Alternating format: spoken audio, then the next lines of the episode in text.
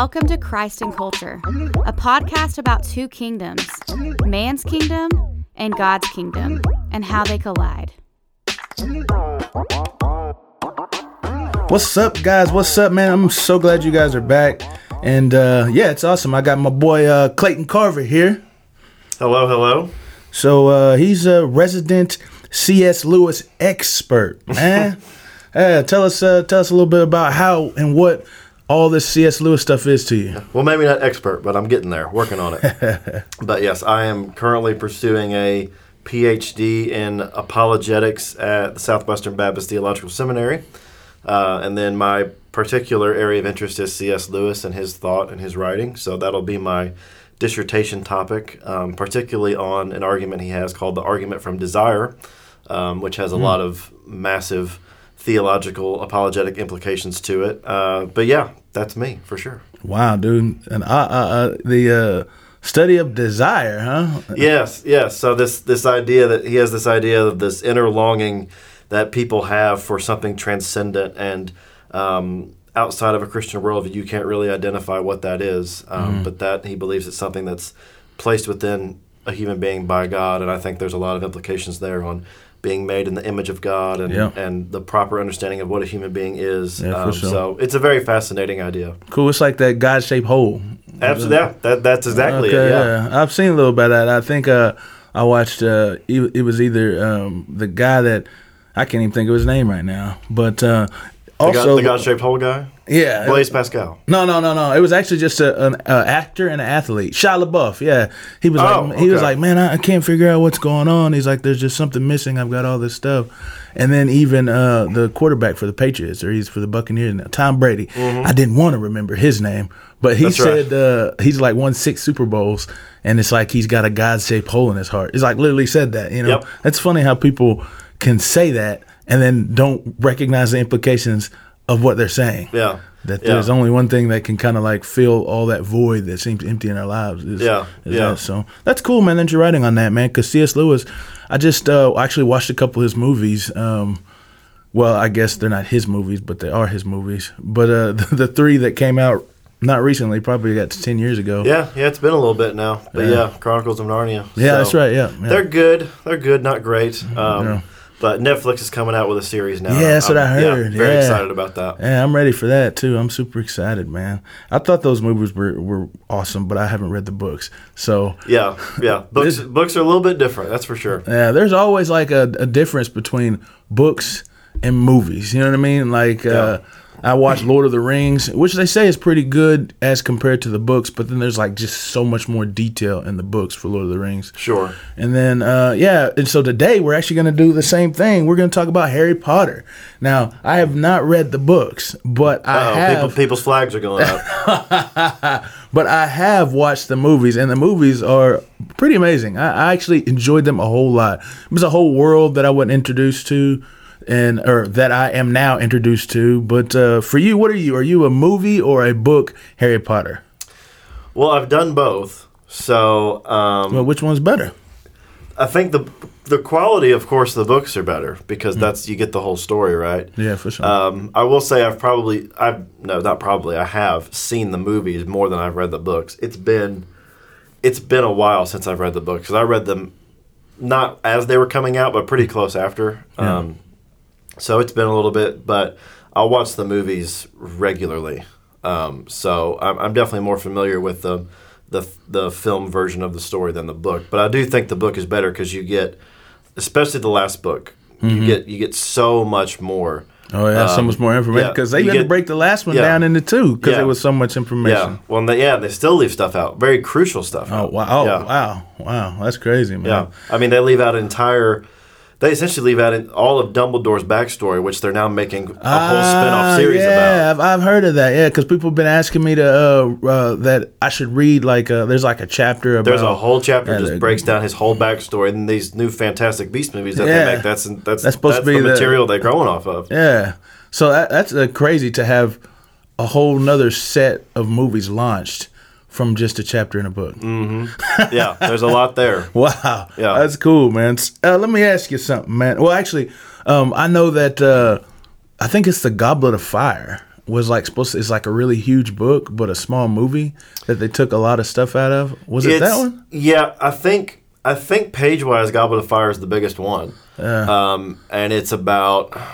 It, it's it's one of the longer movies though. I mean, it's almost three hours. I think it's about two forty. Yeah, it's a long But movie. when they first, It's a good movie too, man. Yeah, yeah. When when they first made it, the proposal was to do a four-hour movie, Oh and wow. like maybe even put an intermission in. I mean, it was good. I, I probably would have continued to watch it, man. It was I- actually I, would really have good been movie. Down. was good I'm not. I'm not complaining, but yeah, if you've for anybody who's read the books, they notice that the first one and the second one are kind of the same length. They're kind of normal length, I'd say. Yeah. Third one's a little bit bigger. And then four through seven, they're just they are fat. Yeah. Uh, there's a lot of story. There's a lot of story, So yeah. in, in a film, it's just you gotta you just gotta tell the basics essentially. Yeah. What's uh what's your uh, favorite film or slash book?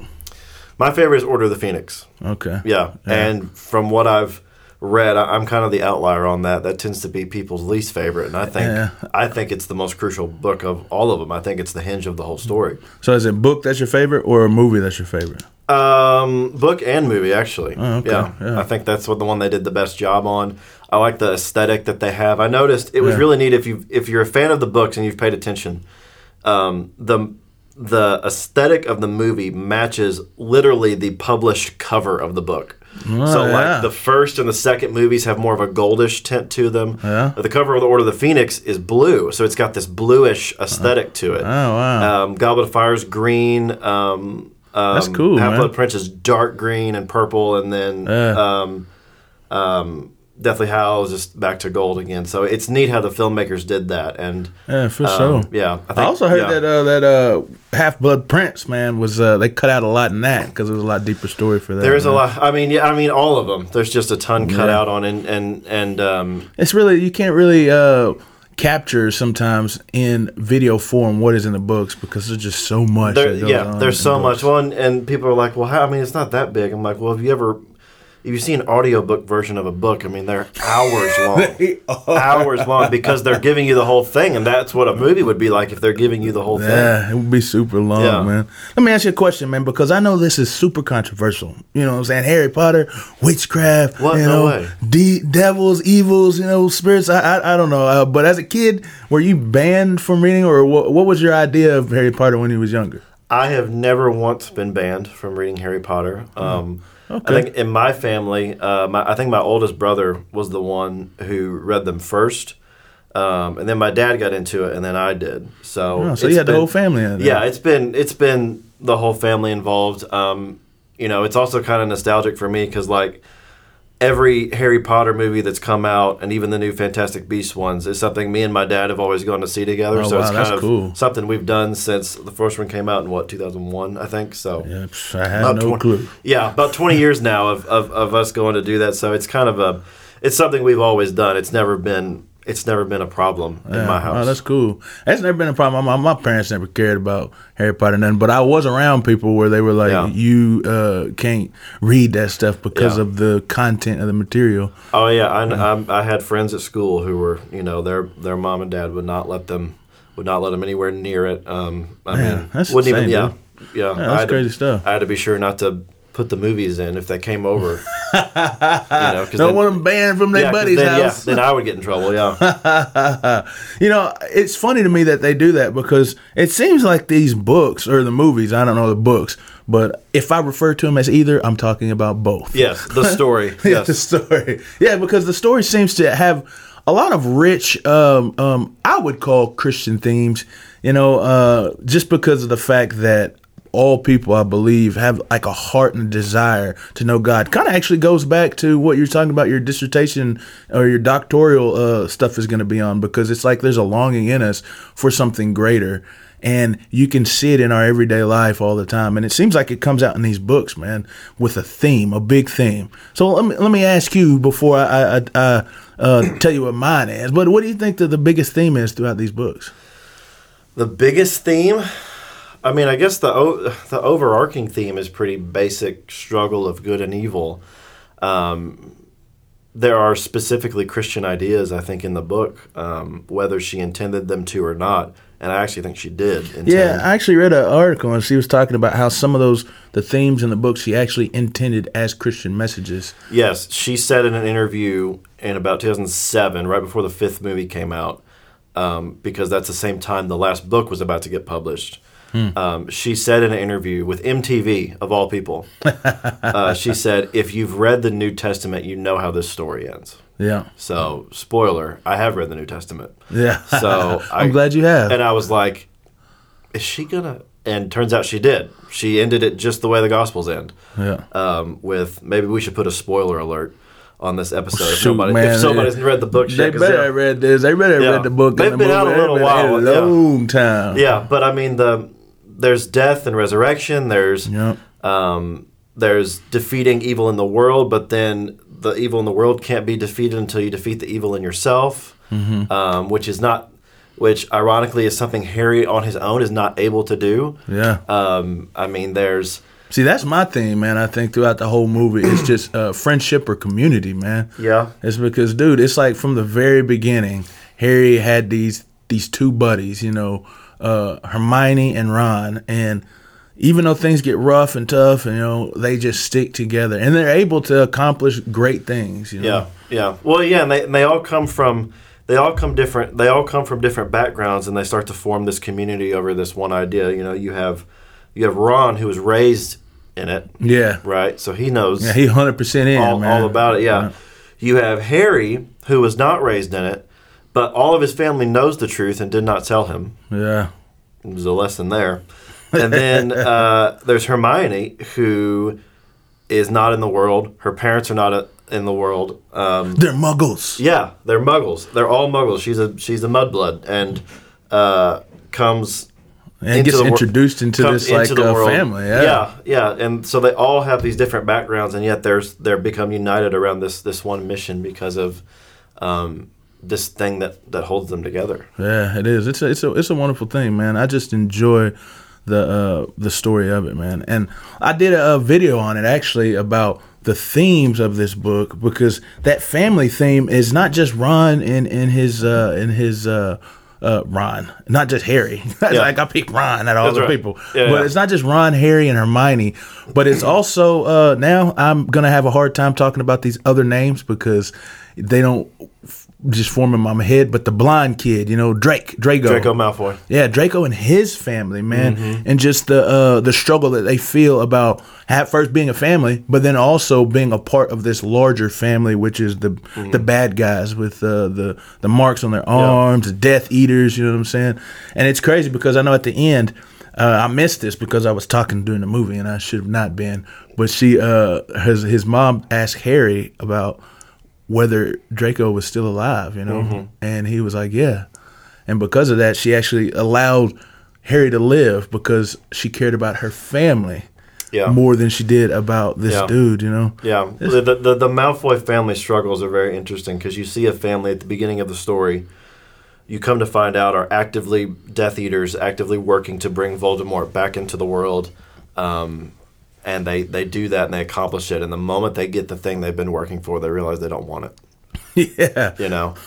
so that is um, insane, man. Yeah. There's a C.S. Lewis quote that goes along with that. He says, "All get what they want. Um, they do not always like it." Yeah, that's real so, truth, though. yeah, the the Malfoy family is certainly a an interesting dynamic, but there's definitely a lot of family themes. When I think of when I think of um, the community aspect in Harry Potter, I always think of the Weasley family. I think mm. the Weasley family are a great example of what Christian hospitality looks like oh, yeah? and Christian community looks like. Um, you just see them; they're just they're not they're not wealthy at all. Mm-hmm. They don't have a lot, but they care about their family. They care about people. Yeah. Um, they're just they're one thing just, they do is they care about people even outside of their. Uh, if we're speaking in Christian terms, their faith, but outside of the um, wizarding world. Yes. As they actually want to be a part of and want to talk with the I'm not sure the other world is the normal world because yeah, he's so fascinated yeah. with the people there and wants to get to know them and learn what they do and how they mm-hmm. do it. Man, I think that's cool, man. Yeah, they're just they're just they're just wanting to do the right thing yeah. at all times, you know. Yeah, and so. represent who they are in a great way. Yeah, you know? and they suffer for it. Yes, they, They do. suffer a lot for it. Yeah, for the what is that like the aristo- aristocratic class, Mm-hmm. like um, uh, dude's dad, um, Malfoy's dad is Uh, Lucius. yeah Lucius because uh, there was a scene in the maybe it's the second episode, the second movie, whenever they're in shopping for the books, Mm-hmm. and then uh, little Hermione talking all about her and saying that. Uh, the Weasleys are talking to this uh, Muggle girl or whatever, or, or not a Muggle girl, but uh, a wizard girl that has Muggle parents. And then uh, he was like, "You're making us look bad," and then he was like, "No." He's like, "The way you're acting as a wizard is making the wizarding world look bad." And I thought, man, dude, that boy, that boy Ryan Daddy, man, he a beast, man. that's right. He Yeah. cold, man. Yeah, yeah, yeah. Arthur Weasley is a is a man of integrity. He is, Yes. man. Yeah, dude. I tell you what, man. So there are some great characters in this uh, in this movie, man. I mean, we've got Harry, a fascinating character on his own, and then Right. Ron and Hermione, who I've been told that they actually give Hermione a bunch of stuff that Ron was supposed to do because the the director Christopher Columbus. I only remember that because his name is Christopher Columbus, but that uh, he actually um, get she gets a lot of uh of his character traits in movies, you know, his lines because uh, she liked Hermione. But it's just crazy to think how these characters have such like amazing personalities. You know, Right. like Ron, uh, he funny guy. I like Ron. Hermione, she's a smart girl, dude. You know, my favorite movie is is uh, Prisoner of Azkaban because of uh, obviously I like time travel, so that's one of the most. Oh, yeah, there you go, yeah. But Hermione, dude, she does that so she can take all these classes and stuff. Yeah, that's that's not what I'd be using time travel for. oh, right. Because uh, she's just so smart. She wants to be the like the best wizard because Mm. she came from a background that didn't have wizardry, and she ends up being that way. You know what I'm Mm. saying? But there's some great characters, and in this series, the major bad guy is not even the baddest character. He's not the most hated, that's for sure. Yeah, that's that's that's insane to me, man. Mm-hmm. It's so Professor Umbridge. Yes, Dolores Jane Umbridge. Uh, what, what do you think? Why do you think she's so hated, man? She's the worst, man. She's just the- so she's somebody. So we all know what Voldemort is. Voldemort is just evil. He's out for evil. He's out for himself. He's out to get it all done. I think Umbridge. Umbridge is also evil, but Umbridge is Oh, we know she evil, bro. Umbridge is evil, but Umbridge believes she's doing the right thing. Hmm. Umbridge Umbridge is evil in the name of good, hmm. which is which just is repulsive. It is, yeah. You know, for people that that that are good and trying to do good. Um, you know, because she's not she's not really on Voldemort's side. She's on the the she works for the Ministry of Magic, but like yeah. she's just I mean she's got almost the same motives motives as Voldemort have just on the other side so now you're having to fight from within Yeah. you know so and she's just yeah she's just the worst I mean I, I yeah I, I had I had some teachers growing up that reminded me a lot of her Dude, So I tell you will what. not I will not tell them tell their names yeah, don't say the names on here, Yeah. man. I honestly don't remember her name I can see her face I don't remember her name actually I don't think I've ever had a teacher as uh, as bad as as uh, Professor Umbridge, man. Yeah, so I, I grew up in private school, and I'm very thankful for that. And I had a lot of great teachers.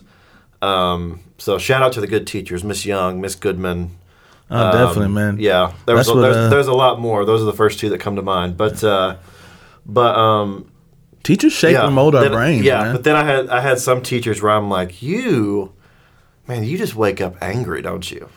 like you're just like I would hate for you to be my mother because you are not fun. yes, they constantly wake up on the wrong side of the bed, man. Yeah, there's It's- it's the right side There's because it's being the wrong strict. side. There's being strict, and then there's not being able to handle children being children, and that that's what a lot of them were. Yeah, for sure. Yeah. You know, I thought about uh, Umbridge a lot, man. Here, here recently, I've been watching a lot of uh, World War II movies, and I guess she kind of reminds me of like uh, the Nazi regime. You know what I mean? In the sense that uh, what is uh, her her mode of interest is to not allow muggles into their society, and even so much so that it is uh, uh, the what is it like the the kids that come from muggles and actually have wizarding powers. She wants to destroy them too, man. Now I'm not saying that's why um, that's why uh, she's so hated. Actually, I think you're right about hated. Is which, because which it, which it could be though, because what you just described is Voldemort's motive. Yeah. He wants a he wants a magic dominant world, mm-hmm. and he's sitting over here going, "Hold on, we're the we're the powerful ones. Why are we the ones that have to be in hiding?" Yeah, you know, that's that Nietzschean thought, man. Yeah. It's like the you got the uh, sheep mentality. But I think with Voldemort, it's like you have a sympathy for him because whenever you start looking at his backstory, you start seeing why he's probably so angry at at uh, uh, uh, uh Muggles because he himself is mixed blood. Mm-hmm. So for him to have this uh, hierarchical type sense of purebloods are the greatest is just it's cognitive dissonance, and mm-hmm. so it's not because he is better than everybody that he thinks that it's because of the people have treated him such a way mm-hmm. which caused him to form that mind and so i thought you know I can sympathize with Voldemort. You know, I can say, and I think that's one thing why Umbridge is, is more hated than him is because I can sympathize with him. I'm like, okay, I understand why you're doing this. You just need somebody in your life to help you to be a better person. Mm-hmm. You know, of course, now he's probably like three thousand years old or something, however long he's on. So he, he it would be a hard job to turn yeah. that brother back to good. Yeah, yeah, yeah. But yeah. if he had somebody that walked alongside him uh, uh, when he was younger, which I think Dumbledore actually tried to do, but uh, mm-hmm. it just he would have been turned to a better person, man. But Umbridge, boy, yeah. I tell you what, she's she's a uh, she is a veneer of what we think should be the right thing to do. Yeah. Cause she's in the ministry of inform or ministry of information. Mm-hmm. That's my job at this yes, church. That's right. That's right. she's in the ministry of magic, and uh, you know, so she's in a position where she is supposed to do good. Mm-hmm. She becomes a teacher at the institution, and she is supposed to do good, man. Mm-hmm. You know, and mm-hmm. she don't.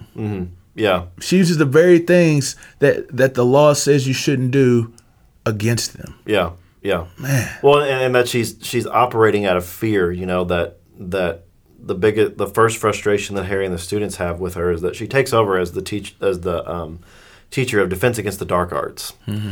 which, which, is uh, insane because yeah. I don't think there was ever uh, the same teacher against the dark arts? Nope, every year somebody different. that was so funny to me yeah. when I was watching that show. It was just like, I was, it was like, uh, who's gonna be the new one? Yeah. Every time I was like, who's gonna be, man? Yeah, yeah. So always somebody new, which I think would be a great term for apologetics, defense against the dark arts.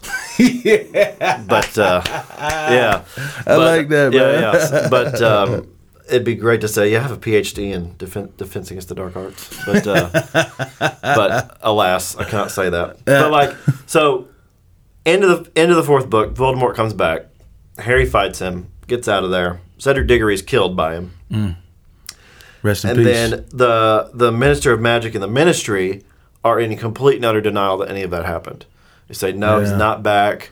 Harry's a liar um, all of this stuff. So then they send Umbridge to the school as the Defense Against the Dark Arts teacher to basically make sure they aren't taught that. aren't taught to fight against this stuff, and it's like you're you're doing harm in the name of good because yeah. you because you don't want to believe that there's this problem out here. Mm. Um, you know, and there's what does that say about our world, man? Yeah. You know how we always try and crush the truth because uh, we don't want people to see the true world. You know. Yeah. Yeah. I think uh, I think that's a big deal in, in Christian. Man, I'm about to jump off on the side, but I think that's a big deal in, in Christianity today. Man, it's like we want to suppress questions in the church. Mm-hmm. Man, you know. I think yeah. that's actually uh, one thing that that you're. Um, you're pointing to in your uh, education is apologetics, which is so important, man, because I think we need to know how to defend the faith when we have questions, man, I don't think that we should try and hide them, man, but we should actually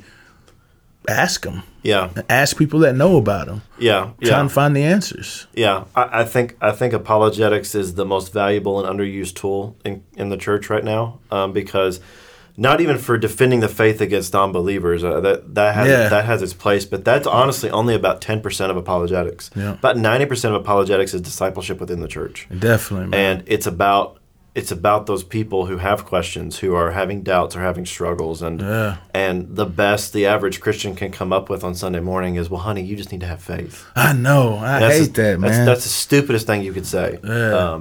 because um, I think the faith that we have in this uh, in this in, in, God, the faith that we have in our scriptures, is because it bears itself out in reality. Yeah. And so we need to go find it in reality Yeah. and see how and that faith does uh, have some things that you can't see, but it's the same way as sitting in a chair. It's because it's faithful. So I'll sit in a chair, you know? Mm-hmm. Yeah, F- faith is not a blind allegiance. Yeah, faith is something to be worked out. Philippians says. Yeah. Um, faith is something to be exercised. Faith is something to be used, um, and and part of that is having doubts and asking questions. It's it's okay to have doubts. Yeah. Jesus asked questions when he was dying on the cross. Yeah. for Okay, sure. so it, it's it's okay to have questions and. Um, Got to find the to have answers. to have a place to ask those and and it, it's it started you know in recent decades it started with questions and doubts were not welcome like you said. I think now it's morphed into this age of this, this is not an age of information this is an age of over information this is an age of too much information almost um, where it's people pick and choose the facts they want. Yeah. um, and normally, normally we think that's just a secular problem, but it isn't. I think it's a church problem too. We pick and choose the facts we want, and in an age of social media and quick information, we have lost the ability. Like people literally don't have the ability to stop and think about something anymore. Um, their brains aren't trained that way. Um, it doesn't make me better um, because because a, a, a doctoral program teaches you how to do that. Um, it's just that's the age we live in, and people people don't want to sit down and think about something. They just want to be spoon fed information. Um, and they say, "Well, I think this source is trustworthy, so I'm whatever. I'm just going to relay what this person says, and I'm gonna. If this person says it, I'm just going to reject it." Um, Yeah, I think and- that's a big thing right there, man. It's like uh, with so much information, over information, it's like uh, we don't really have people that know what they're talking about, talking about things. Mm-hmm. And so they just put stuff out there, but have no research or background and understanding it, finding out where it actually originated from, formulating the ideas in a, in a, in a good way. It's just people have an ability to just talk about something. Yeah, when people's like, "Oh, it's so great! Anybody can have a platform now." I'm like, "Yeah, that's an awful idea. Most of you people don't need one." I know, yeah. Some people You don't need one. They don't understand it, man. yeah, the, and- yeah, the, the yeah, the last thing, like, like the last thing you need to be doing is talking. You need to be listening. yes. These people over here can be talking because they've spent the last however long listening, Yes. and now they're ready to speak. You're yeah, not. I know. You know, so I'm I'm I'm in that listening stage, you know, and yet here I am doing a podcast with you. I, I'm But we're always yeah, listening. we're- but we're there always should, there should always, always be, able- there should always be both present, right? But one should right. be more present than others, and, and That's I, right. I'm Yeah. a student, so I'm still much more on the listening than I am the talking right now. So bro. I'm on the listening to you because I know you you on a higher stage than me. so I'm trying to listen to you, my brother. yeah, well, well, But you're right, dude. I think we you're doing a great job, Yeah. man. But you're right though. I think that is a good thing because with the the overloading of information, it is something that we have to remember that yeah, it's good to uh, look at these stuff on the internet, but you got to see how much they're listening. Like how much do they know and how do they know it? Because just because they say something doesn't mean it's right, but it doesn't mean it's wrong either. Yeah, and on top of that, are you listening to hear them or are you listening to respond? Mm. Whereas I have, I have my, I have my arsenal of, of responses already to the hot button issues. You know Yeah. that you that you see all the catchphrases going out. So I've got I've got my gun loaded with all my responses. Well, I'll do Mm. this one. Okay, they came back. Well, I'll do this one. They came back. It's because you're not. You're, Actively listening. it- you're not having a conversation. A conversation is I say something, you take that, respond to it, and then you respond back. That's not what we're doing anymore. I'm saying my catchphrase, and then you're saying yours. Yeah. So we're just taking turns saying stuff, Yeah. and that's not a conversation. Yeah, and, and that's a, that's a big deal today too because there are a lot of hot topics out there, and they are catchphrases. And sometimes the people the catchphrases people use, they don't even understand them. Yeah, that's, That's true. A, that's a big deal right Yeah. there. But to tie that all back to what you had me on here for, for, for Harry Potter, um, I think I think it actually does come into it. Um, like you said, it's it's a controversial thing of reading Harry Potter or watching Harry Potter, um, Mm-hmm. or just magic or fiction or a lot of a lot of entertainment choices. Um, as a Christian, my favorite genre of movie is horror. What kind of horror though? Is it horror horror or is it is stabbing horror? Is it is it uh like a cultic horror? Is it uh Well, a lot of so I mean, I guess it depends on what you're watching. Like a lot of horror movies today are you know supernatural based Mm-hmm. um, because we're so secular. We're afraid of the spiritual realm. Yeah. you know, and you can. Mm, that's a good point. It's very my, my my doctoral supervisor had a I don't know if it was a student he supervised or a student he went to school with, but he had a student at another seminary who wrote his dissertation arguing that whatever whatever given decade you look at, you can look at the horror films and you can figure out what the culture was afraid of.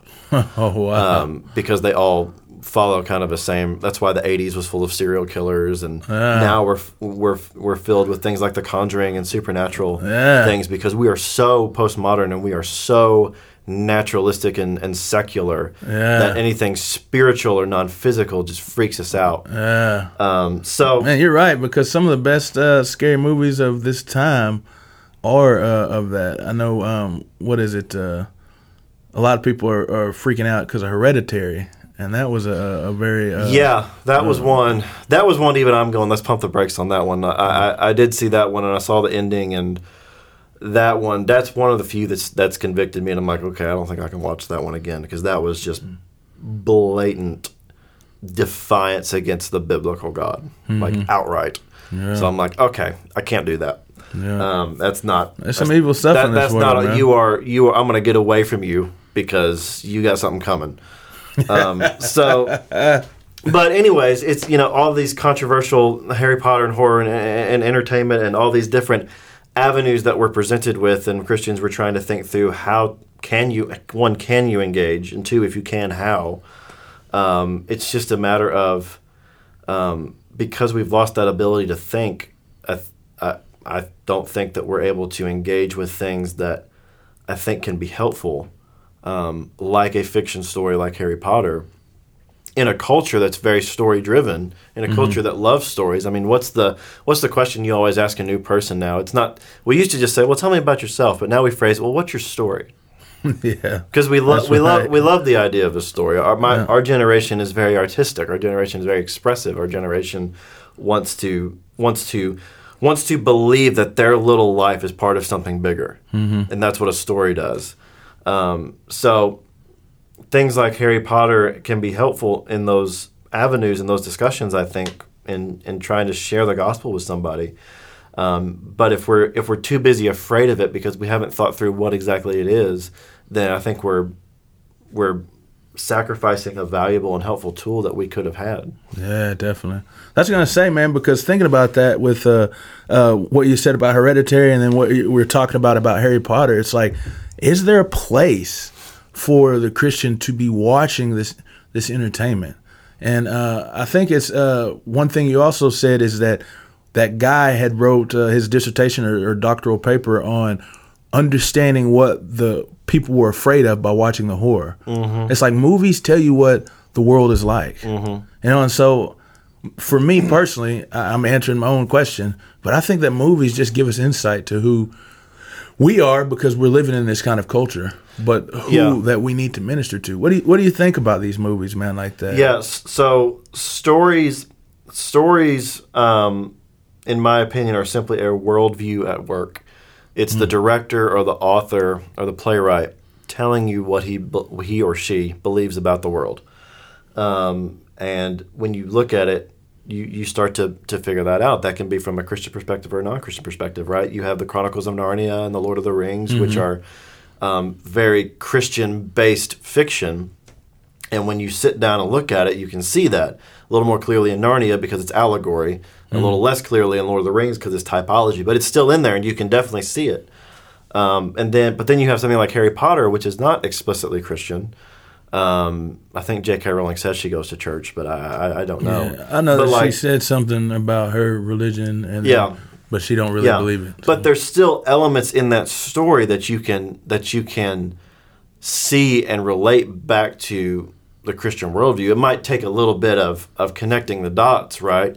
Um, but I think all almost all stories have those elephant elements, if not all of them, because um, it goes back to, to to my dissertation topic. I think because we are wired a certain way, yeah, definitely. um, we understand the story of reality to be. Okay, now your phone's talking to us. Dang, Siri, how you even pick that up? Yeah, but but anyway, it goes back to no, she's still talking. No, she's done. Okay, but She uh, just wanted to jump in on the conversation. yeah, conversation, sure, man. sure, it's cool, man. Yeah, but um, yeah, so like I think human beings naturally understand the story of reality. And Romans 1 tells us that. Romans 1 tells us that everybody knows the truth. Yeah. Everybody knows that God exists, and you do one of two things with that. You either acknowledge it and you worship the true God, or you suppress that truth. Yeah. But the idea of suppressing that truth means that it's still in there. Mm-hmm. Um, it's not that it's gone away. Um, so you think about um, Genesis 1, the, the foundational identity of a human being is that we're made in the image of God. That's the first thing the Bible says about what a human being is. Yeah, that's what so, makes us human. So man created God in his own image. That's what a human being is, is the image of God. Something an image is something that is supposed to reflect the true object, right? Mm-hmm. A proper image properly reflects the true object, and that's what Adam and Eve were as, as the original human beings. Uh, but then you get to Genesis 3, right? You have the fall. Mm. You have that image broken and marred by sin, um, but there's no biblical indication that that image ever leaves a person. Yeah. That that's that that's what a person is. Um, but then you have to fast forward through all of that, and um, so now that image meant to reflect a new God, the the, the true God. Um, Romans one now says trades creator for creation. Yeah.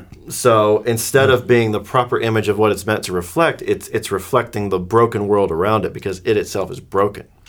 Hmm. And um, you think about if there's if there's the sin around the, the human soul, think about it like I always tell people, think about it like a prism, how a prism bends light. So light's going and then it gets bent. Mm-hmm. Um, think about sin kind of like a prism. So that image and that, that innate desire for God that I'm going to write about um, it's it's coming out of out of the person. It's meant to connect with the God that created it for that proper relationship. But the sin bends that, and it gets bent. And instead of ending up on on the Creator, it ends up back at creation. So the soul now thinks that the creation is what it's meant for and what it's meant to satisfy. Yeah. So we end up chasing our own sinful desires and the things of the world. The Bible says instead of chasing after God, which is what we're meant to do. And we find that. Um, and this is where the argument for desire comes in. We find that those things don't satisfy this longing that's driving us um, yeah. because they weren't meant to. Yeah. Um, and I think our stories um, tell us that. Our stories tell, even even non Christian stories, that they see a world that's broken. They see every author is going to tell you of a, a person who's in the world. They see something wrong with the world. They don't think the world should be that way, and they set out against almost insurmountable obstacles to overcome and, and set that thing right in the world. Yeah. Um, now, the secular story is going to tell you that that person can pull that off, but the Christian story tells you that we can't, and somebody had to come do that for us. Yeah. Right? So, um, and I think that's where something like Harry Potter comes in. Harry um, knows that what Voldemort is doing is wrong, and Voldemort has to be removed from the world because that's not how the world's supposed to be. Um, but then, spoil spoiler alert: um, Harry finds out that part of Voldemort's soul lives in Harry, because, for in a nutshell, uh, Voldemort has figured out how to split his soul into multiple pieces. He puts them into these things called Horcruxes. He's a Horcrux, man. Harry's yeah. a Horcrux. And these things called Horcruxes. So if Voldemort ever gets killed, he can come back to life. And um, the night that Voldemort kills Harry's parents, um, he accidentally creates a new Horcrux, and the and the part of his soul that is still around attaches itself to Harry. Um, and there's a lot of implications that you look back on the story of that's why Harry is the way he is a lot of times. And um, mm. but it's for, also maybe why the Dursleys are the way they are.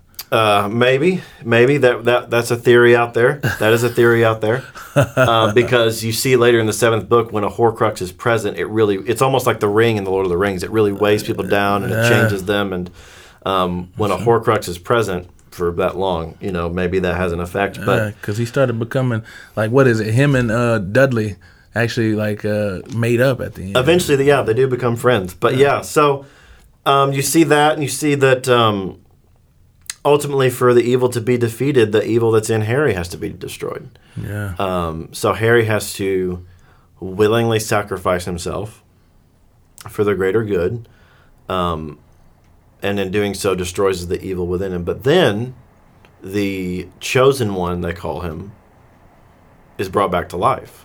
Hmm. And in his resurrection is now free to defeat the evil in the world. so now that's not a one to one correlation to Jesus because then that would mean Jesus had sin and he did not. Yeah. But but there there is a, a death and resurrection element that the savior character of the story had to sacrifice himself to defeat the evil in the world, which is in line with the biblical story. Mm-hmm. Um, but then you have the same element of Harry just being a, a, a, man and having to die to himself to become who he's truly yeah. supposed to be, which is a which is a lesson for us in dying to sin and yeah. and coming back to who we were supposed to be. Yeah, because um, I was gonna say is that uh, it's also that little something that you said, a little bit of that evil within himself that has to die. Mm-hmm. Is that it has to be killed, and that Jesus is the one that that that dies for it.